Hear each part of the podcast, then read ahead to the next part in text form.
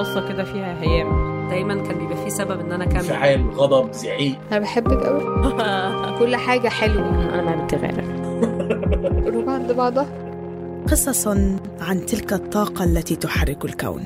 تستمعون لبرنامج بحب من إنتاج شبكة Kerning Cultures ملكة الزفة صباح يطلع بأعلامنا من لباب النصر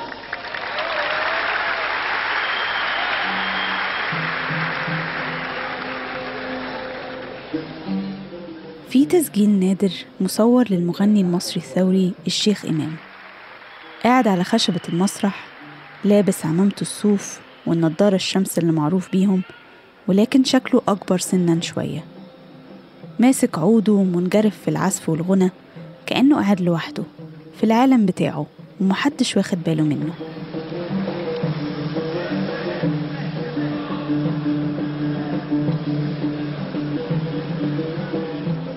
لكنه ما كانش لوحده. كان في على يمينه وعلى شماله شخصين قاعدين بيعزفوا وقدامهم ألوفات من الناس قاعدة فوق بعض. في طاقة حماسية في الجمهور كهرباء معدية بتخليهم كلهم يسقفوا ويرددوا أغانيه بعلو صوتهم. بس الغريب بهاي الحفلة إنها ما كانت بمصر. مصر بلد الشيخ إمام واللي قضى أغلب مسيرته المهنية فيها بغني ضد الظلم والنظام في الستينات والسبعينات. بس هاي الحفلة كانت بتونس وتحديدا سنة 1984 بمكان اسمه قصر الرياضة. الحفلة ذيك هي حفلة القبة نسميه. ذيك المكان اسمه قبة الرياضة. الزيارة تمت بدعوة من الاتحاد العام التونسي للشغل. وهو الجهة المنظمة.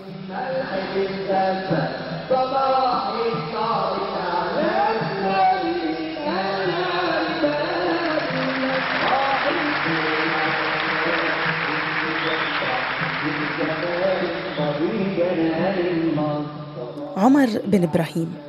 فنان تشكيلي تونسي وموسيقي وكان من أشد المعجبين بالشيخ إمام. حكى لمنتجة حلقة اليوم نادين شاكر تفاصيل هاي الحفلة. في حفلة القبة كان من الواضح إن الشيخ إمام متأثر باهتمام الجمهور بيه. كان عمال بيهزر مع الجمهور بروح خفيفة. يقول نكت وهم يضحكوا. يغني وصوتهم يعلى ويسقفوا. وهو يغني متأثرا بطاقة أكبر وأقوى. ويقرر إنه يغني أغنية شيد أصولك ويعلى صوت الجمهور في الغنى.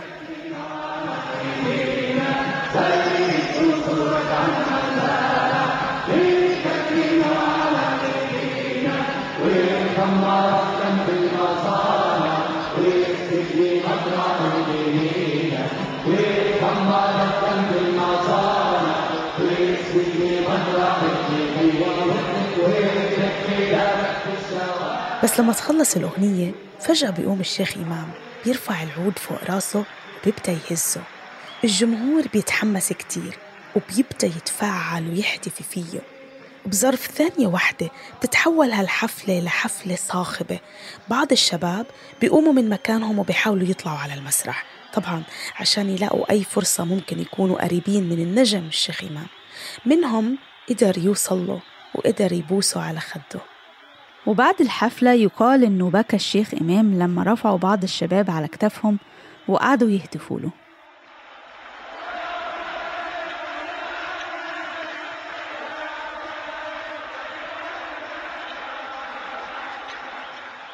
ما كانش يحلم بشيء كما هذاك وعنده معجبين ويقبلوه. فلحظة مريعة لحظة يتمناها كل فنان. وأنه اللي اللي عمله لو ما راحش خسارة. خلى أثر في, في, الناس. المقطع اللي شفته للشيخ إمام برضو أثر فيا وغير مفهومي عنه. في مصر الشيخ إمام كان ليه رسالة سياسية واضحة سابت أثر في الناس والأوساط اللي في الغالب مهتمة بالسياسة أو المقاومة الشعبية أو التعبير عن الغضب بشكل أو آخر. أغاني الشيخ إمام اتحطت في قالب نضالي ما خرجتش عنه كتير.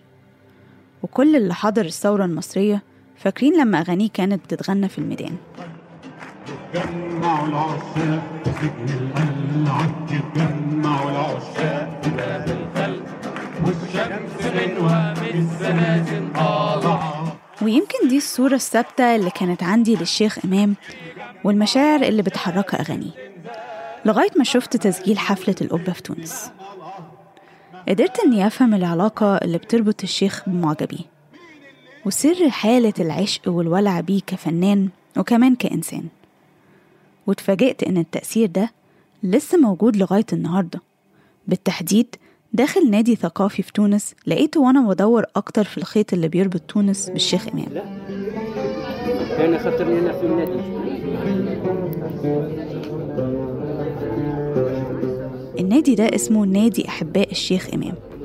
مش بس بيحمل اسمه لكن برضه بيخلق نفس الحالة نفس الطاقة وإحساس التواصل اللي بتجذب الشيخ لمعجبيه من زمان.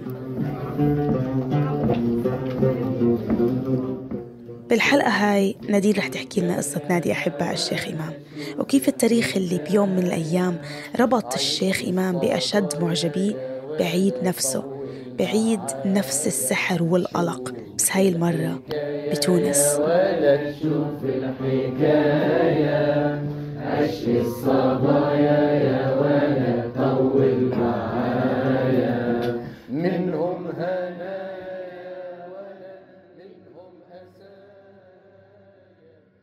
الشيخ إمام أيقونة في العالم العربي غنية عن التعريف. هو وشريكه الشاعر أحمد فؤاد نجم عملوا مع بعض أغاني هتفضل معروفة بطابعها المتمرد والسياسي ضد الدولة المصرية في الستينات والسبعينات. كانوا بيتجمعوا في بيوت أصدقائهم المثقفين ويعملوا جلسات غنى عفوية سوا. نجم يكتب الأغاني والشيخ إمام يلحنها ويعزفها على العود. الشيخ إمام أغانيه فيها كثير من المعاني. قد آه، توقظ في المتلقي العديد من الأشياء مثل أنا مثلا أيقظت في ال- الوعي السياسي أو أو ممكن حد تاني تصحي فيه مشاعر إنسانية متعلقة بالحب أو حب الوطن أو الهوية مش شرط تكون متعلقة بالسياسة. ويمكن المفعول ده هو سر بقاء أغاني الشيخ إمام عايشة جوانا وفي وعينا ووجداننا وبرضه سبب إنها قدرت تجمع ناس من خلفيات وأعمار مختلفة في نادي أحباء الشيخ إمام في تونس. الناس تحج لنادي الشيخ إمام. فما حاجة مفقودة خارج النادي يلقاوها جوا غادي. فما شعور رهيب فما أمان فما ثقة بين الأعضاء فما احترام فما وعي بالتغيير فما حب أهم حاجة. النادي هذا اللي يجمعنا هو صدقنا أول حاجة في محبتنا للفنان هذا. لما سمعت عن وجود النادي ده نادي أحباء الشيخ إمام استغربت. معقولة في نادي مخصص لمحبي الشيخ إمام وفي تونس؟ بس لما ابتديت أتكلم مع أعضائه اكتشفت عالم جديد في حب الشيخ إمام. أكثر ذكرى نتفكرها إنه الإحساس الجديد اللي حسيته كي مشيت للنادي كي ريت الناس وهم كلهم يغنيوا ومغمضين عينيهم يضحكوا. آه، حتى حد ما هو يحكي مع حتى حد أما الناس الكل آه، قاعدة تتواصل بلغة مش بالكلام قاعدة تتواصل بالغناء قاعدة تتواصل بال بالإحساس.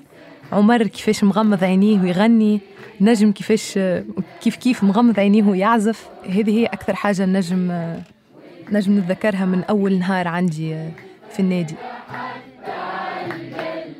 دي لينا بالحج صحفية عندها 24 سنة. ما كانش على بالها خالص تنضم للنادي في الأول.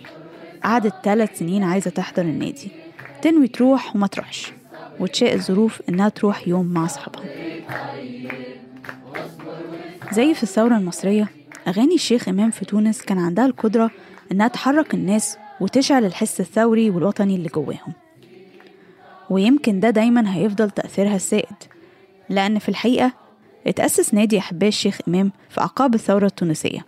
تحديدا سنة بعد الثورة في 2012 وبقى فيه موعد أسبوعي بيتقابل فيه أحباء الشيخ إمام ويرددوا أغانيه. ومن ساعتها فضلوا يتجمعوا العشاق.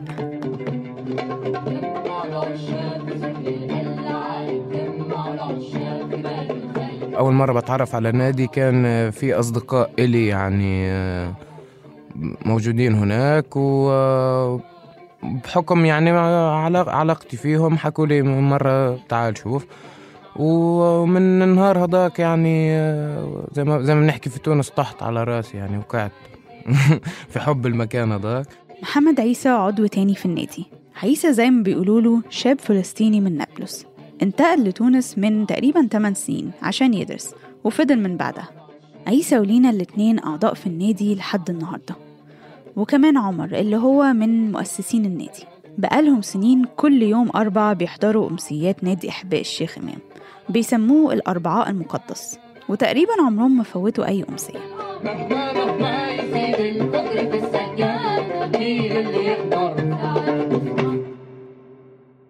حبيت أعرف أكتر عن المكان اللي بيخلي الناس تقع في حب الشيخ إمام من أول لقاء فعرفت إن النادي هدفه إنه ينشر ثقافة الشيخ إمام من النخبة للشارع وعشان كده بيحضروا ناس كتير من كل الأعمار حتى الأطفال.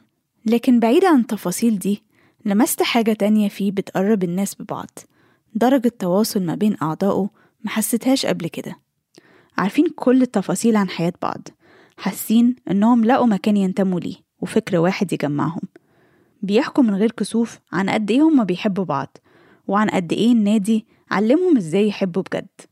فكرت هل ده مفعول الشيخ إمام ولا نتاج المساحة والعلاقات اللي اتبنت في سياق المكان ده اللي اتخلق على حسه؟ بقيت عايزة أعرف كل شيء عن النادي شكله عامل إزاي واللي بيحصل فيه كل يوم أربعة.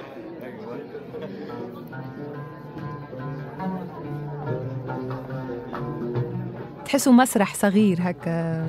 صغير ماهوش كبير برشا أما كي يدخلوا فيه الناس ما يوفيش تحسوا ما يوفيش صغير أما ما يوفيش دايما في مكان لحدا ودايما تقدر تزيد. و... آه، فيه برشا صور آه، شي جيفارا فيه برشا صور الذكريات من من من عروض سابقة. كتب أعلام آه، تدخل عندك على اليمين على اليمين في زي مدرج صغير حديد وخشب. يعني الناس بتكون قاعدة هناك. في بضل مساحة صغيرة على اليسار إحنا بنقعد فيها على الأرض بنحط زي زي فرشات صغيرة. وفي الوسط آه، عمر ونجم آه، وعم محسن واللي شادين الآلات الموسيقية. بالضبط. الأمسية والحصة بتبتدي الساعة ستة. عمر اللي سمعتوه في أول الحلقة بيبدأ إنه يحفظ الناس أغنية للشيخ إمام. دوره الأكبر إنه يقود الناس في الغنى بعد ما يحفظهم الأغنية ويشرح معناها. ده اللي بيحصل في أول ساعة. أما في الساعة التانية بيراجعوا الأغاني اللي حفظوها في الحصص القديمة. طب إيه أغنية بكرة؟ طيب عارف هي إيه؟ حضرتها ولا لسه؟ أغنية بكرة هي من كلمات بيرم التونسي مش من كلمات أحمد فؤاد نجم والحان الشيخ إمام آه، عشق الصبايا. شوف الحكاية يا ولا شوف الحكاية. عشق الصبايا يا ولا طول معايا. هي أغنية عاطفية. باش نواصلوا أغنية آه، عشق الصبايا. آه، عنا المقطع الأخراني ما عملناهوش كلمات شكون؟ بيرم التونسي بيرم التونسي آه، نبداو نغنيو اللي حفظناه لين نخلطوا للي مازال ما عملناهوش حاضرين؟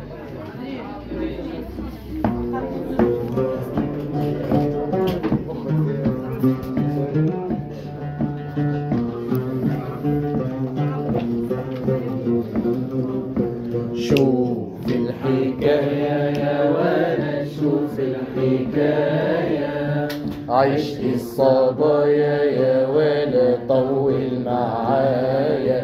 شوف الحكاية يا ولد شوف الحكاية. شوف الحكاية يا ولد شوف الحكاية. الحقيقة شيء مبهر بس عشان نفهم إزاي وصلت أغاني الشيخ إمام ورفيق عمره الشاعر أحمد فؤاد نجم لتونس لازم نتكلم شوية عن مسيرتهم والإرث الفني اللي سابوه.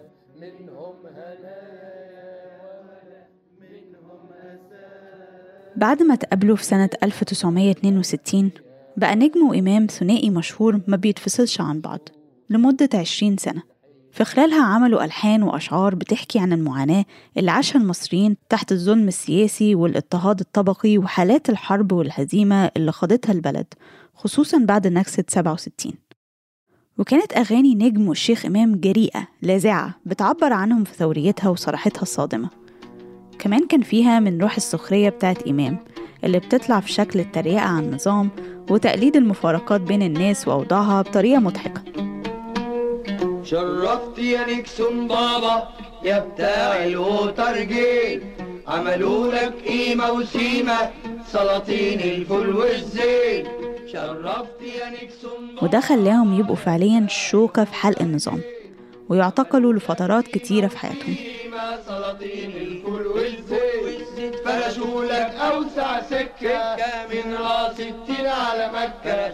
فرشوا لك أوسع سكة من راس التين على مكة. وهناك بنفد على عكا ويقولوا عليك حكي ما هو كلك نايم نايم شلة يا أصحابي وبالرغم إن أغانيهم لقت شعبية كبيرة وأصبحت شعارات للحركة الطلابية في الستينات والسبعينات إلا أنهم فضلوا بقية حياتهم المهنية منبوذين من النظام. مثلا أغانيهم اتمنعت من الإذاعة بعد ما طلعوا بأغنية الحمد لله خبطنا. الأغنية بتسخر جامد من هزيمة الجيش المصري من إسرائيل في حرب 67 وبتشير لعبد الناصر على إنه مسؤول عن الهزيمة. من خط النار وهاجمنا الأوضاع التي كانت سببا في النكسة. وطبعا كان في هذه الفترة لا يمكن لأي واحد من الشعب المصري أن يرفع صوته ضد آه، رأي سيادة الرئيس جمال عبد الناصر. ولكن إحنا عملنا الكثير وخرجت الأغاني من البيت إلى الشارع وخرجت من الشارع إلى أوساط المثقفين. بططنا يا محلى رجعت ظبطنا من في عهد السادات مش بس اتمنعوا من السفر لكن برضو من تسجيل أغانيهم رسميا على شرايط الكاسات. عشان كده الشرايط كانت تسجل في السر في بيوت الأصدقاء ومحبينه أو في النوادي الاجتماعية أو في المظاهرات وتسافر بره في الدول العربية المجاورة أو حتى باريس ولندن. وطبعا كانت بتتسلل هذه الكاسيتات عن طريق الخلسة إلى آه، شعبنا العربي في الشرق وفي الغرب.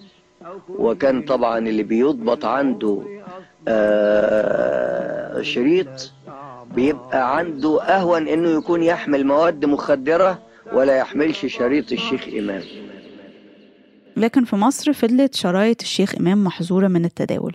وفي الثمانينات بعد انتهاء حكم السادات قدر إمام ونجم إنهم يتحرروا من قيود الحكم ويسافروا بلاد كتير عشان يعملوا حفلات. وفعلا زاروا فرنسا سوريا الجزائر وتونس. الشيخ إمام أسس إلى ثقافة كاملة منذ السبعينات في تونس. ونشأت عليه أجيال موسيقية ومجموعات بناوا على فكرة الشيخ إمام وأسوا آه، أغانيهم ولحنوا في, في, في الاتجاه هذا طبعا بالتونسي. فمعناه الشيخ إمام مش غريب علينا.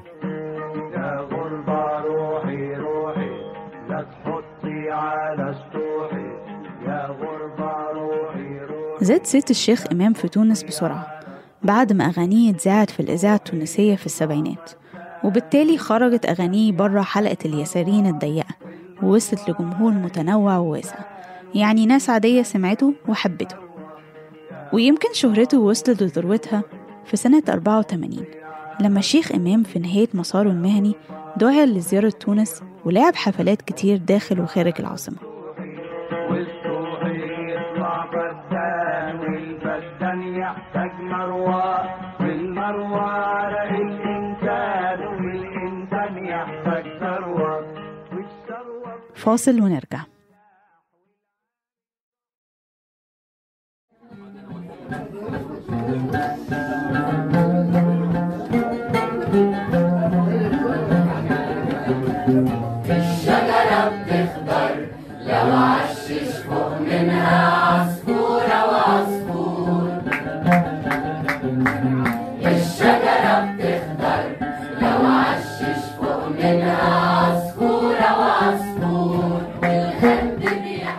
الناس ال- كلها اللي موجودة في نفس المكان يعني موجود عندنا صوت واحد ولحن واحد وكمية الطاقة اللي طالعة. بتلاقي الوجوه اللي دايخ واللي دايب واللي ما واللي واللي بحب واللي بيحكي على الوطن واللي بحس.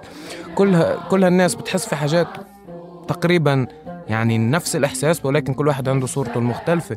فكرة إنك تلاقي اللمة هاي مع بعضها أنا أنا بالنسبة لي كان كتير مكان دافي وكتير مكان حميمي وكنت ما عنديش أي مشكلة إنه مشاعري تطلع فيه. والعالم ابنعنا واتخشنا وجمعهم قلب العالم ابنعنا واتخشنا وجمعهم قلب العالم سمكايا بتحب؟ في بحور النور في بحور النور. والشجرة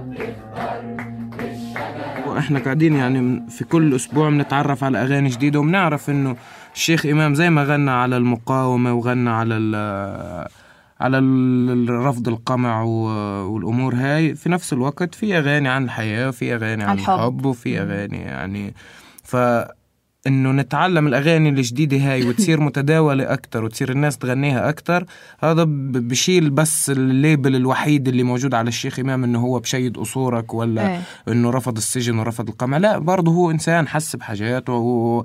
و... وفؤاد نجم برضه حس بحاجات تانية وكتب مش عارف يعني زي زي أي تجربة إنسانية لما سمعت كلام أعضاء النادي عن الطاقة اللي بتجمعهم في الحصص والطقس الغنائي الحميمي اللي بيغذيه الصوت ونبض واحد لما بيغنوا مع بعض حسيت إن الشيخ إمام لقى معنى جديد وسط محبيه. لحظة اللي آه، دخلت لعائلة نادي أحباء الشيخ إمام وحسيت روحي ننتمي هذه هي معناها. أكثر أكثر كلمة راها تفسر آه، تعلقي بالنادي هو الانتماء. النادي ولا هو النقطة الفاصلة بين آه، بين العالم هذا والعالم اللي أنا نحب نكون فيه اللي هو العالم آه، متاع الحاجات المزيانة اللي من نجم نحسهم كان في النادي. في مكان زي هيك لما تشوف طبيعة الأغاني وشو بتنادي والأحلام اللي موجودة في أغانيه والرفض القمع ورفض القهر اللي كلنا بنحس فيه كشعوب عربية ولا كإنسان ف أوه أنا محتاج لمكان زي هيك عشان أقدر أحس الحاجات هاي وعشان أقول آه أوكي تمام. بكل الزفت اللي إحنا موجودين فيه آسف على الكلام. كل الزفت اللي إحنا موجودين فيه إنه في مكان بقدر أكون أنا وبقدر أغني للحب وبقدر الناس تواسيني وواسي غيري وواسي فلسطينيتي النادي خلق مساحة إن روابط قوية تقدر تتكون ما بين أعضائها. والروابط دي بتخلي فقدان أي عضو تجربة صعبة. عيسى في يوم من الأيام جه عنده خبر مش كويس وقرر يقوله للجميع. كان في احتمالية إنه يرجع فلسطين. كانت عندي مشاكل في الدراسة و ومشاكل في شغل ودراسة يعني في إنه في, في, إنه كيف أموري بدها تكون آه، تمام. فحبيت إني أورجي شكري وامتناني للمكان هذا ولكل لكل ساعة ولكل لحظة كنت فيها موجود. وكان المكان هذا سبب إنه أطلع من مود معين وأخرج من حالة نفسية معينة صار لي فترة فيها. عندي شوية عندي شوية راب من فلسطين. دائما يعني موجود معاي. فلقيت إنه أكتر أغلى إشي ممكن أعطيه للنادي ولا المكان هذا اللي هو جزء من جزء من من وين أنا؟ جزء من فلسطين. أنا وقتها كنت يدوب قادرة نحسر دموعي فقلت لهم لي أنا نحبهم برشا واللي أنا ديما أنا عندي مراحل متاع اكتئاب ديما نتعدى بيهم في حياتي فديما نهار الأربعاء هو اللي النهار اللي يخليني نعاود آه، نقاوم اللي يخليني ديما يفكرني باش نقاوم وما نستسلمش. ففي اللحظة هذيك أنا اعترفت باكتئابي وقلت لهم يا جماعة.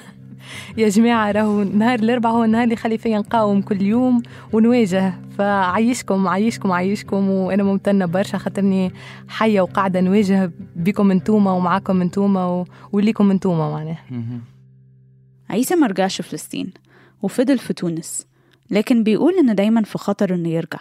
ولو ده حصل أكتر شيء هيفتقده هو نادي أحباء الشيخ إمام والناس اللي فيه. أعضاء النادي دايما حريصين إنهم هم كمان يسيبوا أثر ويلاقوا طريقة إن قيم ورسالة أغاني الشيخ إمام تبقى وتستمر خارج شغل النادي. وعشان كده بيشجعوا المشاريع والمواهب اللي اتولدت من رحم النادي أو النادي ألهمها. ففي مجموعات أو فرق اتأسست على نهج الشيخ إمام زي مجموعة عمر أنخاب.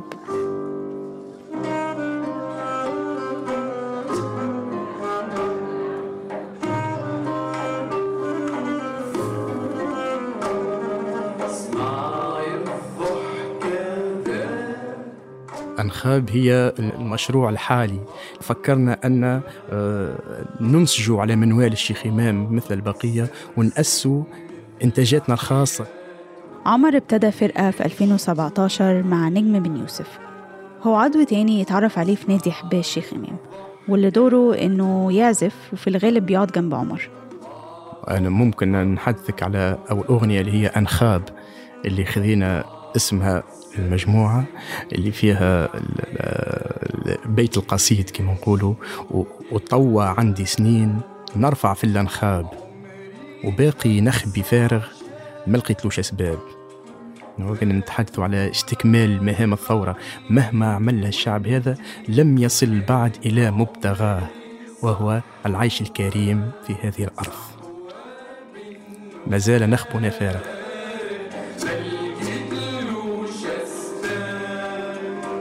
وفي ثلاث أو أربع مجموعات تانية زي أنخاب متأثرة بعمل النادي وبطريقة ما مكملة رسالة الشيخ إمام. الرسالة اللي يوم بعد يوم بتثبت وترن في عقل وقلب كل اللي بيسمع أغانيه خصوصا في كل الأوقات اللي بتكون مجتمعاتنا العربية تحت الحصار الأمني والاقتصادي والسياسي زي فترة السبعينات في مصر أو فترة الربيع العربي اللي بدأ في تونس أو الفترات اللي جت بعد الربيع وفقدنا فيها قدر كبير من الحريات والأمل مع حكومات مختلفة. الرسالة اللي هتفضل تذكار للواقع ده مهما اختلف الزمن. وبالرغم إن لينا واعية بالواقع ده ومتصلة بيه إلا إنها شايفة جانب تاني لأغاني الشيخ إمام بتلمسها أكتر. آه أنا عادة نغني غربي ما نغنيش عربي. آه بالنادي ما نعرفش كيفاش أما ما كنتش نحفظ أغنية بالعربي ما كنتش آه نعرف مقامات بالعربي.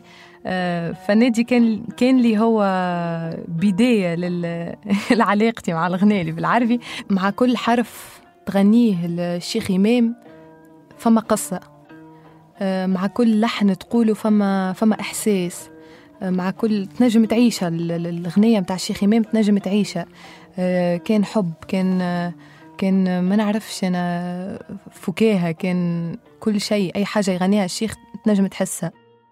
لما لينا ابتدت تغني في النادي اكتشف أحد الأعضاء إن صوتها حلو من فيديوهات غناء كانت بتعملها على الفيسبوك وخلوها تغني أغنية الخط ده خطي قدام النادي كله. معرفتش تخلص الأغنية من توترها بس بعد كده تم اختيارها إنها تمثل فرقة النادي اللي ليهم عروض خلال السنة. طيب مش حابة تغني لنا أغنيتك المفضلة؟ حضروا حالكم ل لينا. آه، أنا توب عن حبك أنا أنا ليا في بعدك هنا أنا توب عن حبك أنا. أنا ليا في بعدك هنا. ده أنا بترجاك الله يجازيك.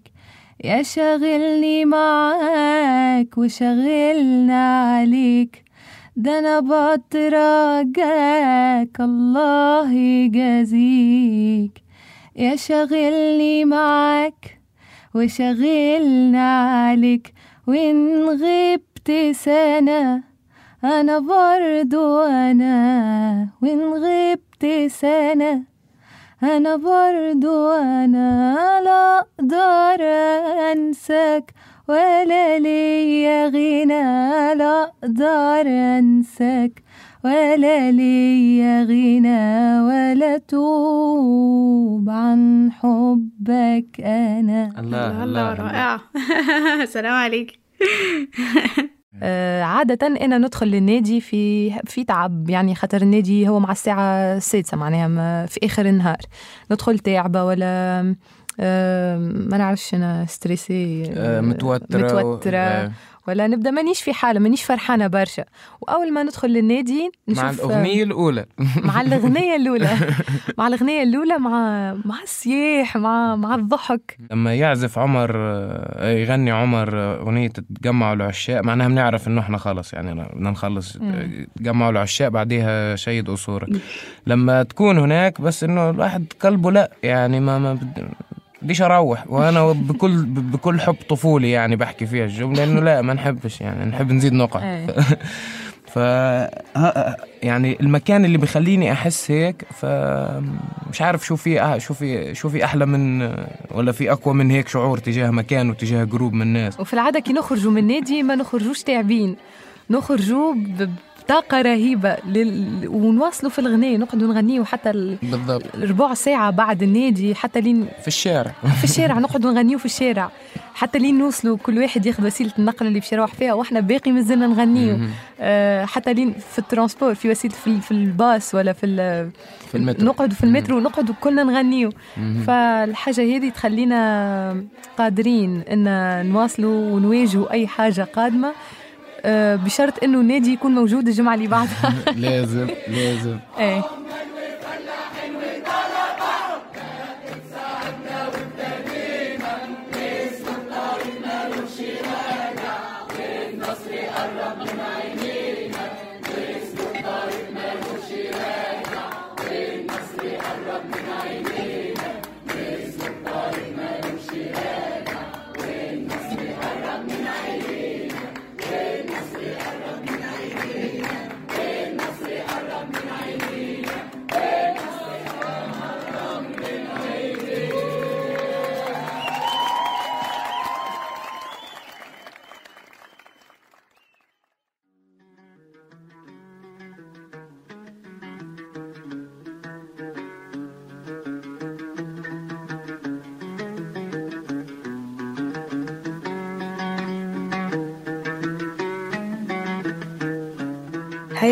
من إعداد نادين شاكر وتحرير هبة عفيفي. شكر كبير لطاقم الفريق العربي للدعم التحريري.